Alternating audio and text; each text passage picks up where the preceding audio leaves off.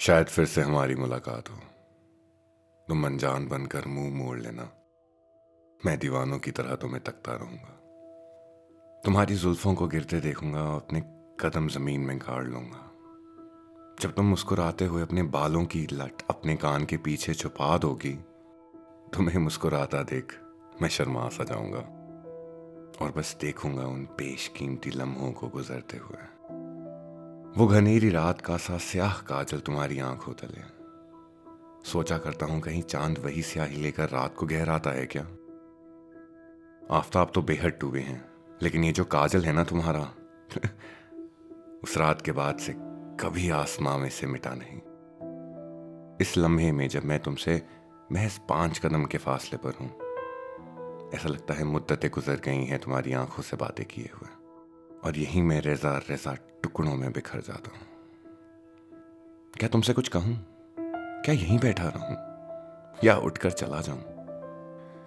इसी ख्वाहिश में, इसी कोशिश में कि तुम मुझे एक बार फिर से नजरअंदाज कर दो। इसी तलब में कि तुम मुझे फिर से बेबस होके मेरा बयां मांगो। इसी गुरूर में बैठ के तुम मुझे जलते हुए रिश्ते हुए, राख होते हुए देखो।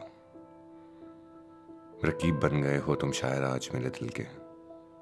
लेकिन हकीकत यह है कि अब यह रिश्ता सिर्फ़ दिल का नहीं रहा। क्योंकि अब इसमें मोहब्बत तो बची नहीं।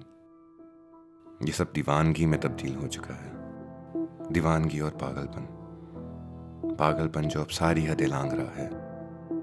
उलझ उलझ के मैं तेरे आसपास तुझे खुद में समेटने के लिए बुला रहा हूँ।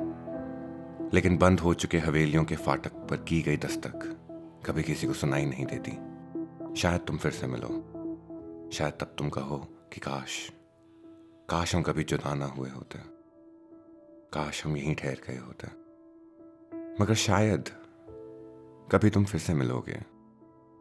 शायद तब तुम यही कहोगे कि हम कभी जुदा ना हुए होते और काश हम वहीं ठहर गए होते। खैर, तब तक के लिए तुम्हारा हमेशा फरीद।